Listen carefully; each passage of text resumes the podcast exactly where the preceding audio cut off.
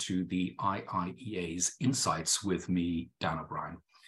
We've discussed the trend towards greater government intervention in economies in recent episodes, and today we're going to focus on one form of interventionism in one part of the world. In other words, we're looking at corporate subsidies in Europe. Joining us from the London School of Economics is Professor Stephanie Rickard, who has written extensively on this subject among many others. Stephanie is professor of political science at the LSE and is also the author of a book published in 2018 titled Spending to Win, which focuses on the political gains to be had from giving taxpayers money to companies and industries. Stephanie, you're very welcome to the Institute virtually, and many thanks for taking the time to join us. Well, thank you very much, Dan, for having me. I appreciate it, and I appreciate the opportunity to speak about this very important topic today. So, um, Stephanie, rather than starting with the bigger picture, just reading your book, uh, the issue of Airbus came came up. Um, Airbus is often used as an argument by those in favor of the subsidization of sectors and, and, and, and particular companies as a, a case study, a good example of what the state can do and, and what Europe can do. Um, do you think that is that Airbus is a good uh, example? Is it is it an industry that's benefited Europe? Is it an industry that's benefited global consumers? Um, any thoughts on on the specific case of Airbus? Airbus is an interesting case when we're thinking about subsidies and subsidy wars. So remember, the Airbus subsidies were justified by this idea that there was a market failure, that the construction and the development of these big civil aircraft required so much capital, and there was such a long time that was going to pass between the investment of this capital and any potential returns that the markets wouldn't do that themselves. And therefore, there was a need for state intervention. And so now, in the context of thinking about green subsidies and the green transition, that's the same sort of questions that we'd want to ask. Is there a market failure? Have the markets failed to get the new technologies invented in the first place? and or to diffuse them. And so that's sort of the analogy or the question that the Boeing case might lead us to ask, the Airbus case. The second point from that subsidy war is precisely that it was a subsidy war. We saw EU providing support, and then we saw the US providing support. And there was almost this tit for tat ratcheting up of government subsidies. And this subsidy war was fought in the shadow of the World Trade Organization. And that's very different than today. This was a subsidy war that was fought and litigated in the multilateral system through the World Trade Organization's dispute settlement process. That dispute settlement process is defunct now because the appellate body isn't functioning.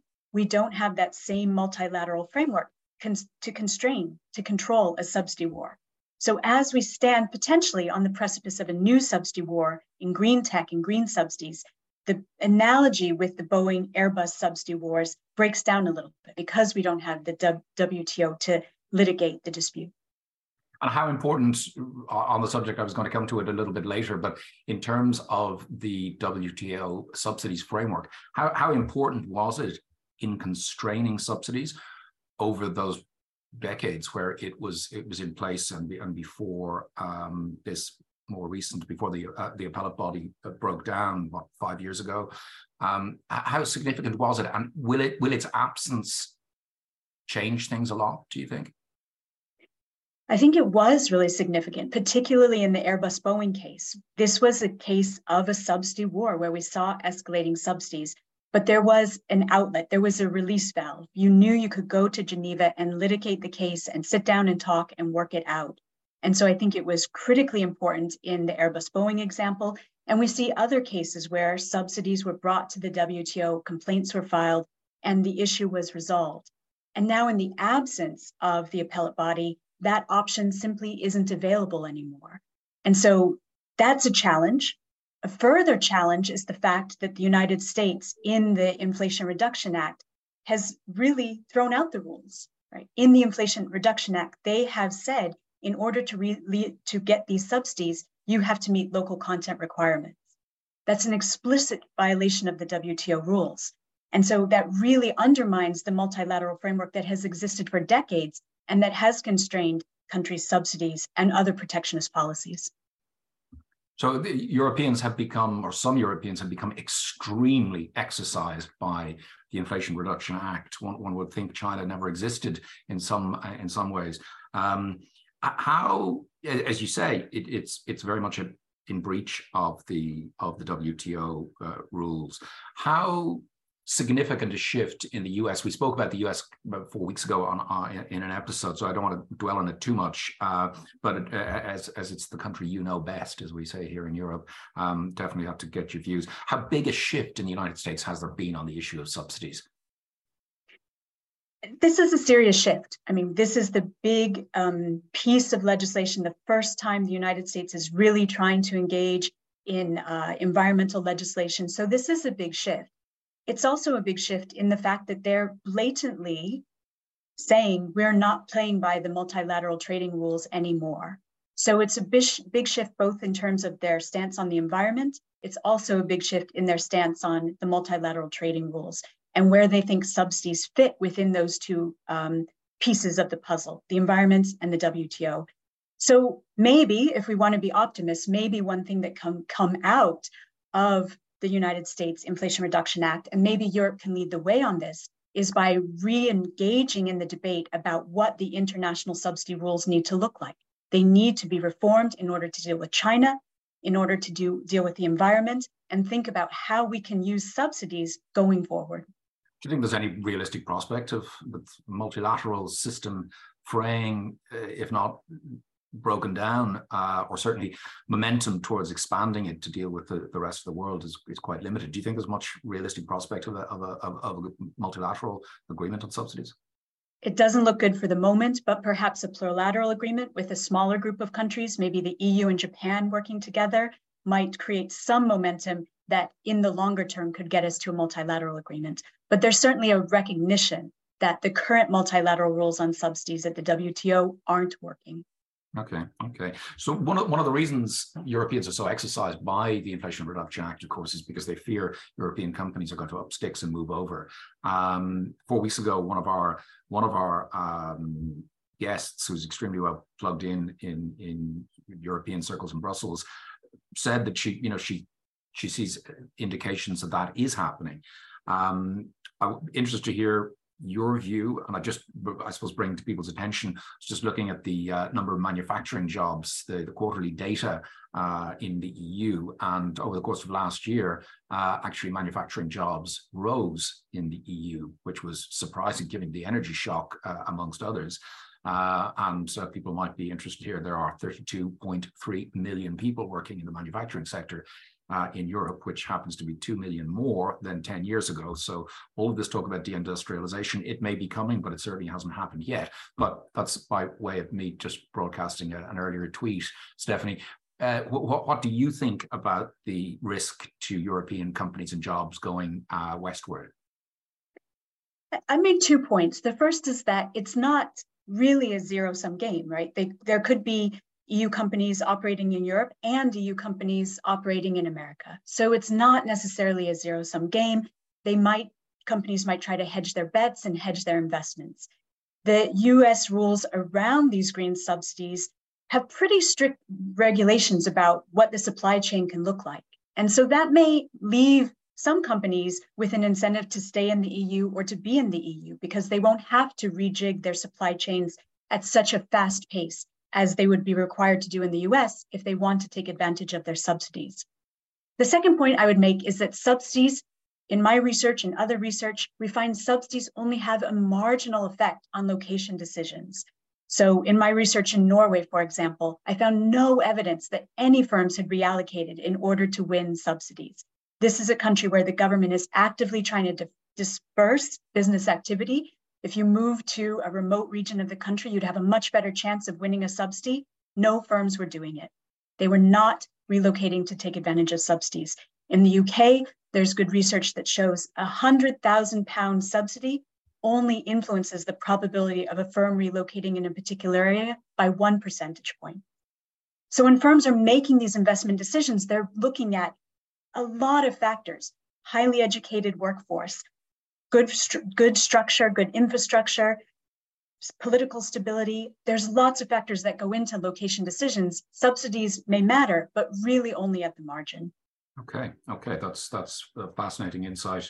Um, uh, really interesting. Uh, so maybe maybe we're overall too worried about this in Europe and the competitive threat from America. There's also uh, some chatter picking up in the in the U.S. media that these subsidies are quite onerous to get. Uh, so you know a lot of hoops have to be jumped through. Is there the old issue of businesses just saying, "Look, we're better off doing our business than going to the government and getting handouts"? I certainly think that's part of the story. And I'd make two points. First, the subsidies that have been promised under the Inflation Reduction Act are about the same magnitude of existing EU subsidies, right? There's, there's not that much more money being made available in the US than in the EU. The difference is that the EU money is a bit more fragmented. It's coming from multiple different pots. But on average, the amount of monies is, is about the same. So the consumer uh, subsidy for EV vehicles, for example, about $7,500 in the US. Estimates suggest that on average in EU countries, it's about $6,500. Okay. So there's not that much more money going into it in the US. The argument has been to date that, oh, it's easier to get in the US. And so that's my second point. I think that the structure of these subsidies looks a little different by necessity. So they're often tax credits in the US. And so, you know, that's much more automatic, even though it may be difficult to qualify. Once you do qualify, it's right there, right? It's dollar for dollar, providing a, a break on the tax bill that you have to pay. Whereas, of course, in the EU, it's difficult to provide those types of subsidies because taxes remain a national competency. So there is a difference in how they're provided, but the dollar amounts, the value of these are really similar just just before coming on, um, I read uh, a leader in this week's Economist on Texas, um, not not your home state, I, I gather, but um, and and just how, saying how successful it it had been.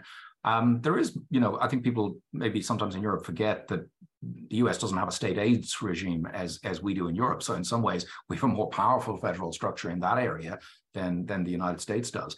Um, but your, your point about you know taxes being pretty marginal in, in terms of location decisions, does that hold for the United States as well within the United States, amongst the states?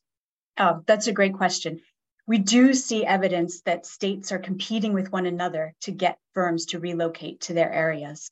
And so the, the most um, canonical example of this is competition between the state of Kansas and the state of Missouri. So they share a common labor market in the city of Kansas City, so many of the factors that, that firms look at to invest are held constant, right? They have a common labor market, common set of um, education, common infrastructure, but there's a state border running through this city. And so Kansas and Missouri have long engaged in a subsidy war where they spent millions and millions of taxpayer dollars to get firms to move, you know, two blocks, a mile across the state border. So in that case, it has been hugely um, impactful. There's been a lot of wasted taxpayer dollars, but it's because all of these other factors that firms look at have actually been held constant. Even think about moving, uh, you know, Boeing from Washington down to um, South Carolina. Again, the national politics are constant.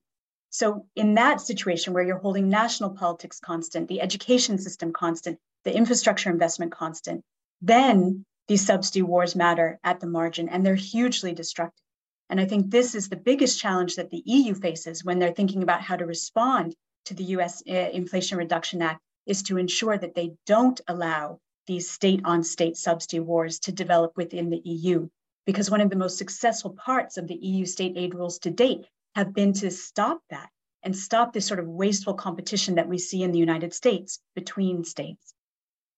So no better person to ask than a political scientist is, is, is something I'm sure you, you look at look at things uh, more from the perspective of politicians than than than from uh, corporate executives or or as I do, I suppose as an economist, more from the macro picture. But in terms of the motives of politicians, and you, your book is discusses this extensively.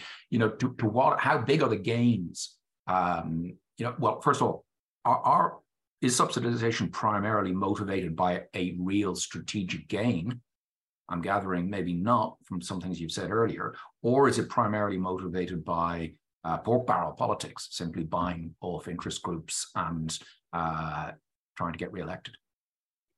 So certainly there are some economic logic to some subsidies. I wouldn't deny that. But a huge part of the story is political. There are political incentives to provide subsidies. And in some countries, these incentives are huge. And so you see some countries where the best way to get elected, to get reelected, to retain office is to provide subsidies to particular industries that are located in particular regions.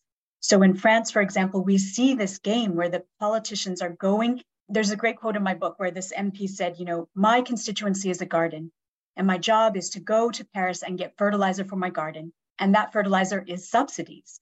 And so the idea is that in order to appease your constituents, you're going to the national government and getting subsidies for your constituents. And if that is not optimal for taxpayers or not optimal for the country or not optimal for the real the location of capital or workers, too bad, right? That's your political incentives. But that's not true in all countries. So in some countries, the, the way you get elected, the way you win office, the way you stay in power incentivizes politicians and, and uh, parties to focus on broader national issues. So in Sweden, for example, the way you win office is different. And you see the Minister of Industry coming out and saying when Saab was in trouble, he came out and said, look, taxpayers don't elect me to fund out loss making auto industries. They elect me to fund nurses, to fund education, to fund skills, to fund to grow the economy.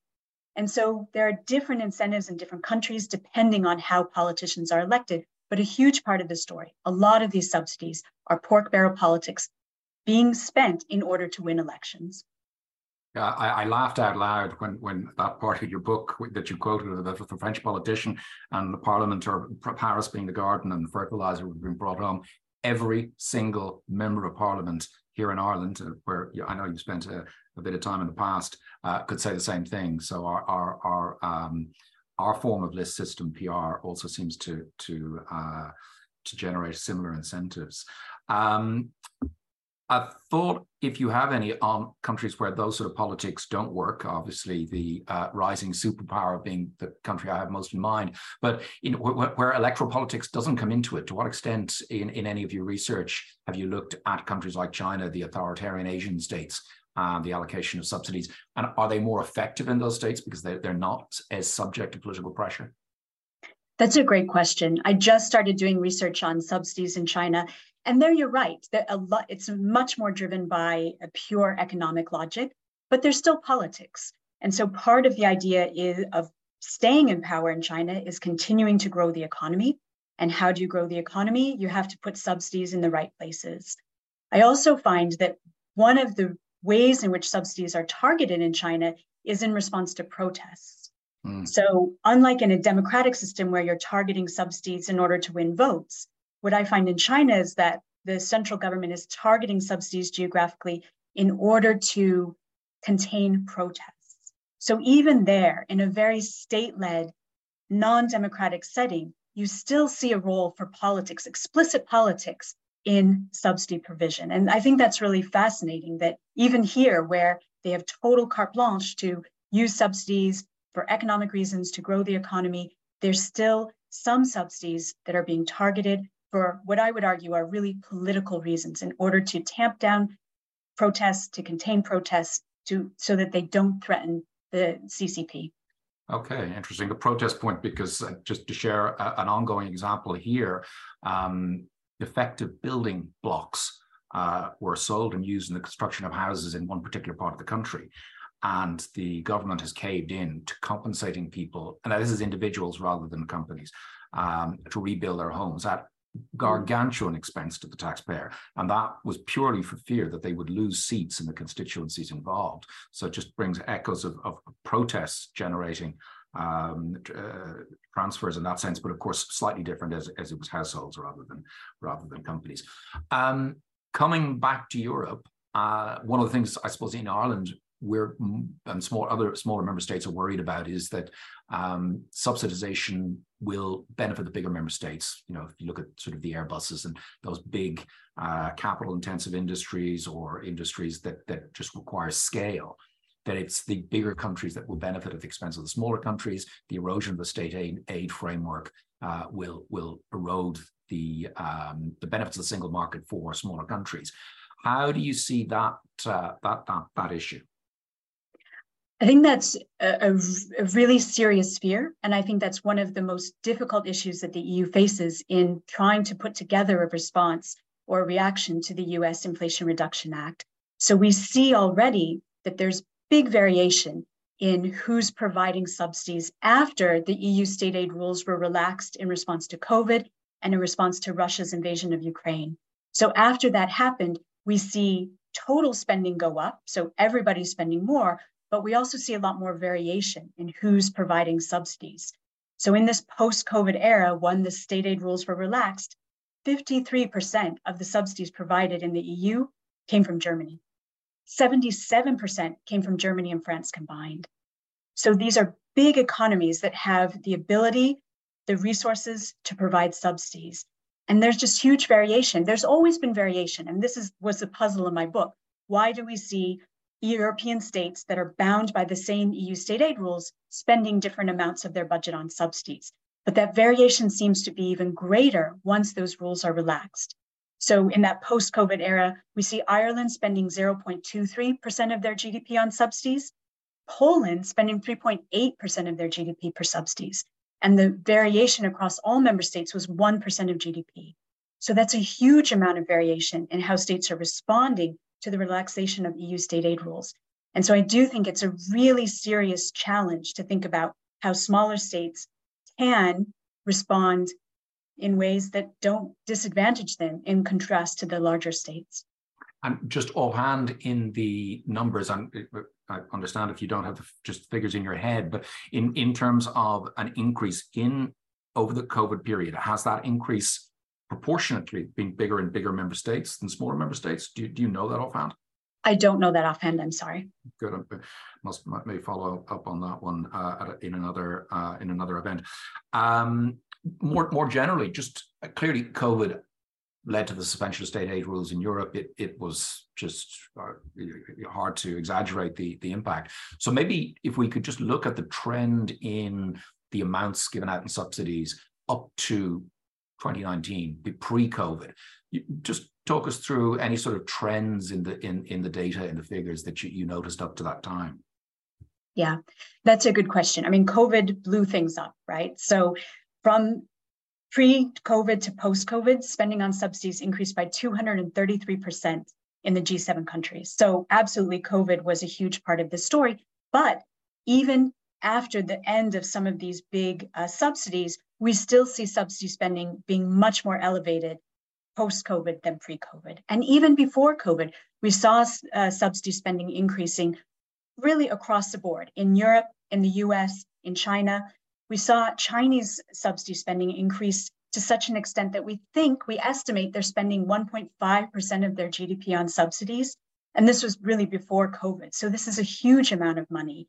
We see also before the COVID period the increased use of subsidies. So there's good data by researchers out of Switzerland that show that subsidies are now the most frequently used barrier to trade in a plurality of countries. So rather than using tariffs or other non-tariff barriers, it's subsidies that governments are reaching for in their policy toolkit. So this is an interesting trend. I, I was joking earlier that you know, I wrote this book on subsidies. It was published in 2018. My editors were like, oh, we can't have a book on uh, subsidies. But just right then, we were starting to see this increase pre-COVID. And in my book, I speculated about, you know, we're going to see more and more subsidies coming, and that's exactly what we've seen. Mm-hmm. So they're more frequent, they're better funded, they're taking up a larger chunk of government's budgets. And tell me, what, what's your evaluation in terms of that big increase in subsidies to keep businesses going during the pandemic? To what extent has that bolstered, in my view, a, a trend towards interventionism? I think maybe perhaps the the bad sides of interventionism in the post-war period of, is is being forgotten. Maybe probably uh, we went too far in favor of just oh it must be the market and government can't get anything wrong. And it, it's definitely it was even before the pandemic. It's it was swim it was swinging back in, in my view, and I'd be very interested to get your view on that. But to what extent do you think perceived successes of subsidization during the pandemic has bolstered that trend? If indeed you agree it is a trend pre uh, pre COVID. I agree it was a trend pre COVID, and I agree that that's bolstered the support for state intervention and subsidies. We saw how critical they were during COVID We've seen how important they've been in energy support, energy price support uh, following Russia's invasion of Ukraine. So all of a sudden, there's a sense that there is a role for state intervention, there is a role for subsidies. And particularly when it comes to the green economy, it's quite hard to make the argument to say, well, subsidies are bad because they violate WTO rules, but they may save the planet. I mean, that's quite a difficult argument to make. And so there are these really compelling arguments in favor of state support and state subsidies in the moment, not only keeping people alive and during COVID, keeping the economy during COVID, but potentially changing the climate and ensuring that we don't go down this very destructive route that destroys the, the environment. It kind of just gets me thinking, you know, is, is ideology less of a factor? Uh, you know, in the past, there were those who were very statist and almost sort of instinctively wanted a statist uh, view, and then there were the free marketeers who sort of didn't want any state at all. I'm just kind of thinking what you're saying. Maybe, maybe ideology is just not as important these days. Um, it, is that is that possible? It's a great research question. I think that that would be a great study to look particularly at the individual level, right? How do individuals' opinions about state subsidies change or not change in response to the crisis? And is ideology less of a strong predictor? At the elite level or at the government level, the same characters are on the same side of the divide, right? So who's coming out to say we should further loosen state aid rules in response to the US subsidy program? You have France saying loosen them, you have Sweden saying no. And these are the same positions that they've held for decades.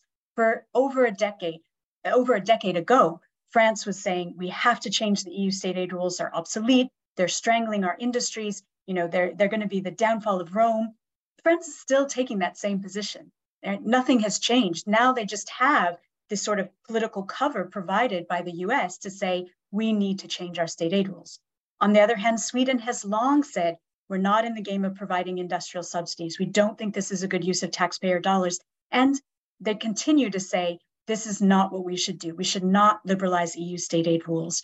So, at least at the government level, we see the same alignment that we've always seen. But I, it's an interesting question. I think you might be right. Maybe at the bottom up level, there's a change in opinion or support for subsidies.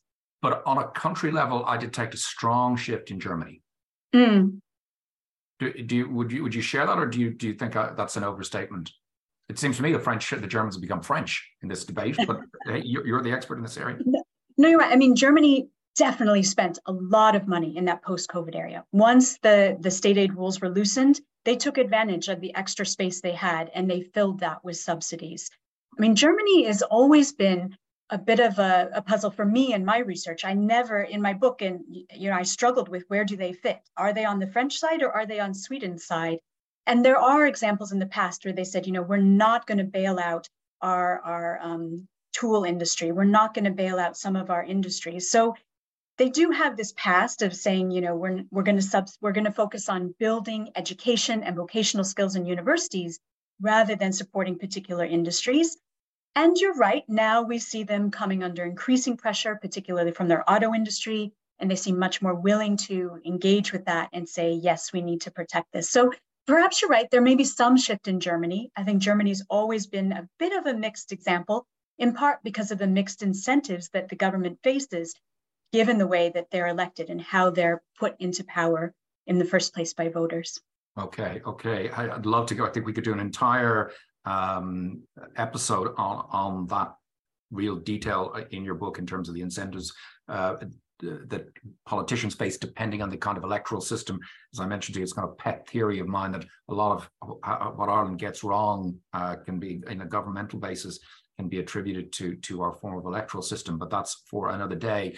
Uh, a question that comes to mind on the discussion of Germany, and I, this might I don't want to put you on the spot because it's it's it's one I've never even thought of myself. But is there a different a difference within the Länder in Germany in terms of views on subsidization? Any any any research or thoughts on that? That's a great question, and there is. But the only reason we know that there's variation in subsidies across the Länder in Germany is because they report them. So this is an interesting puzzle, I think, with Germany. They are very transparent in their subsidies, far more transparent than many other countries. Many countries don't report their subsidies, even those that are required to by their membership in the WTO. They just don't report their subsidies. They provide no information on them. In contrast, in Germany, even at the Länder level, there's very detailed documentation on what subsidies are provided, to whom, how much are they getting. And so we do see variation across states in Germany, where some are much more engaged in the subsidy game, provide many more subsidies, devote a larger share of their budget to subsidies than other states. I don't have an explanation for why that is true, but we certainly do see that variation across states in Germany. Okay, okay. Another one, um, difficult one that only comes to me now, and I didn't flag it to you in, in advance, um, and it's probably not known by anyone yet. But in, in, terms of subsidies to businesses during the pandemic and subsidies to households, uh, they clearly had a different uh, different effect. Um, I think generally both were seen to be the right thing to do in terms of uh, bolster maintaining demand from the consumer side and protecting jobs and avoiding scarring on the business side. But do, do can, can you give any insights in, into any research that's been done to date on that, or is it just too early to say? I think it's too early to say right now. I mean, we do know that scarring is a serious problem, and that if there is a, a job loss or an unemployment spell in someone's lifetime, it will affect the trajectory of their earnings and employment for the rest of their lives. So, to the extent that these subsidies stopped that that initial unemployment period or that initial job loss, they would have a huge positive effect at the individual level.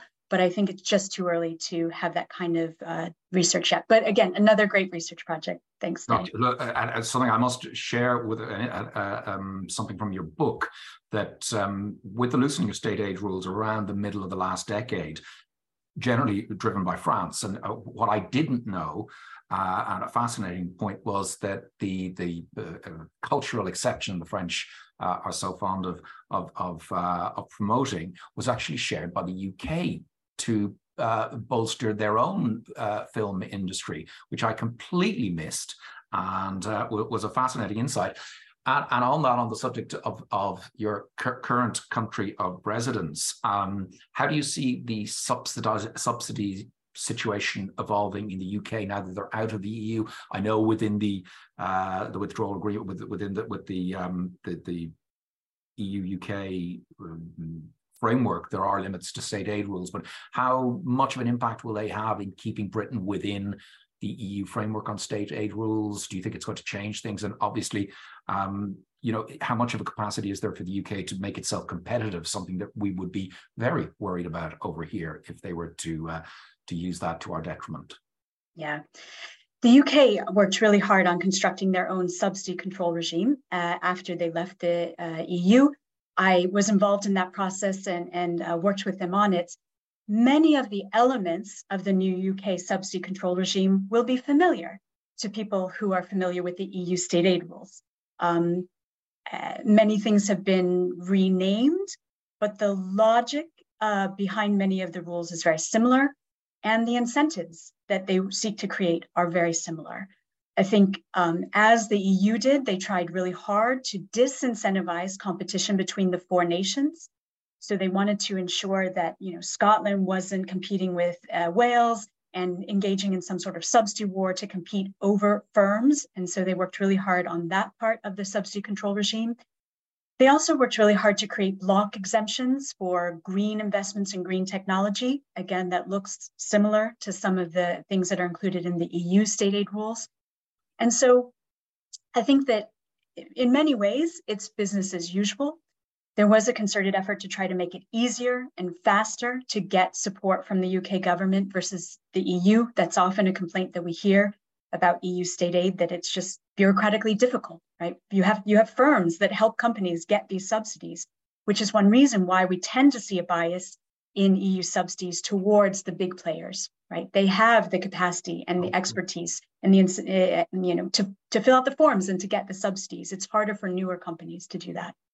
So the UK system designed to try to make it a bit easier. I think we'll we're still watching to see how that plays out in practice but I think that there are definitely efforts to try to ensure that subsidies are good value for money and that they're not throwing money over declining industries or industries that are in trouble. But I also, my sense is that the UK is not interested in engaging in picking winners and sort of trying to identify new startup tech and plugging a lot of money into them. That's sort of not what the subsidy control regime is designed to do. That may happen in other areas via universities and university funding, but that's not going to come through the subsidy program uh, in the UK. And uh, so, on the future of that, and contradicting my earlier point about ideology, under a Labour government, do you see possibility of that changing? Any insights into how the Labour Party in the UK views the area of subsidies, or is there is it not really something that's fleshed out that much in policy detail? They've definitely talked to me uh, about it, and um, I don't think they have a clear policy. But I think the way the subsidy control regime is currently constructed and, and exists in legislation is that there's a lot of leeway, and and that that may be good because it gives the government a lot of leeway in in setting their own priorities and identifying where they want money to flow to. Uh, it could be bad, right? If you think that there's a new government and the priorities are going to change and firms can't count on the subsidies being there or the investment being there. So I think that there's a lot of leeway for the government in power. And potentially, when we see a change in government, we may see a change in spending priorities. Okay, so from shifting from London to Brussels, DG competition. Um, how would you evaluate how it's changed over time in terms of its effectiveness in implementing the rules. And I, I, suppose, again, from an Irish perspective, the, the Apple state aid ruling is quite, quite a contentious one here, as you, you might imagine. Um, has that and other setbacks that the Commission has got from the Court of Justice, has that undermined its own self-confidence, its own capacity, its own willingness to take state aid cases? Hmm. I don't think so. I mean, I think that there there's I, I think they're sort of increasingly careful, right, in applying the rules and watching the rules. But I also think they're increasingly not activists, that no, not the right word, but they're the, what states used to get away with, they certainly won't get away with anymore. Okay. Right? And so I think they're they're very careful, and there's a lot of scrutiny, a lot of scrutiny, and I think that scrutiny has only increased over time. And so, you know, when I go back and look at some of these historic cases, it's very interesting what was deemed to be appropriate and, and how that's changed over time. Okay, you're, you're really putting the insights into this insights series. Um, that that would have been exactly the opposite of what mm. I would hmm. felt as a non-expert. So really good to hear uh, somebody who's really informed about this um, to be able to give that insight. Um, in, in terms of the future of uh, state aid rules in particular in uh, at EU level, um, obviously, you know, as you mentioned earlier before we came on air, that they they have been they remain suspended until I think 2025. You said, um, so that that really does change things. That'll be half a decade of suspended state aid rules. Um, where do you see things going after 2025? That's the $10 million question. So, if this sort of new temporary framework is accepted, which the Commission has proposed, the longest it would last is till 2025. And so, think about the contrast in terms of the timing with the United States Inflation Reduction Act, where that's extended out till 2032. So, you have guaranteed subsidies for a decade versus maybe some subsidies that will be allowed until 2025. And then after that, you don't know. And so I think that has to be a challenge for firms when they're making investment decisions or location decisions. Temporary changes to state aid rules till 2025 versus guaranteed subsidies to 2032. It's it's a very different time frame. Okay, good, good, Stephanie. Uh, Stephanie, it has been a you've really put given so many uh, insights. I think that we, we, all of us who are interested in this subject can take away from today's uh, today's insights. Uh, so many thanks, and uh, I think you you, you might expect uh, another invite back in in some time to talk about in in greater detail both what we've spoken about today and how things have evolved, but also issues like uh, procurement, which, as you say, uh, is, is very difficult to discuss this whole area without getting into the procurement piece. So definitely, uh, definitely want to look at in the future. So again, thanks on my own behalf for, for agreeing to join today and on, the, on behalf of the Institute. I'm sure it's been uh, invaluable to all our all our members. Um, it's certainly been a fascinating uh, 45 minutes. So thanks so much for joining us. Thank you very much. I appreciate it. Have a good afternoon, everyone.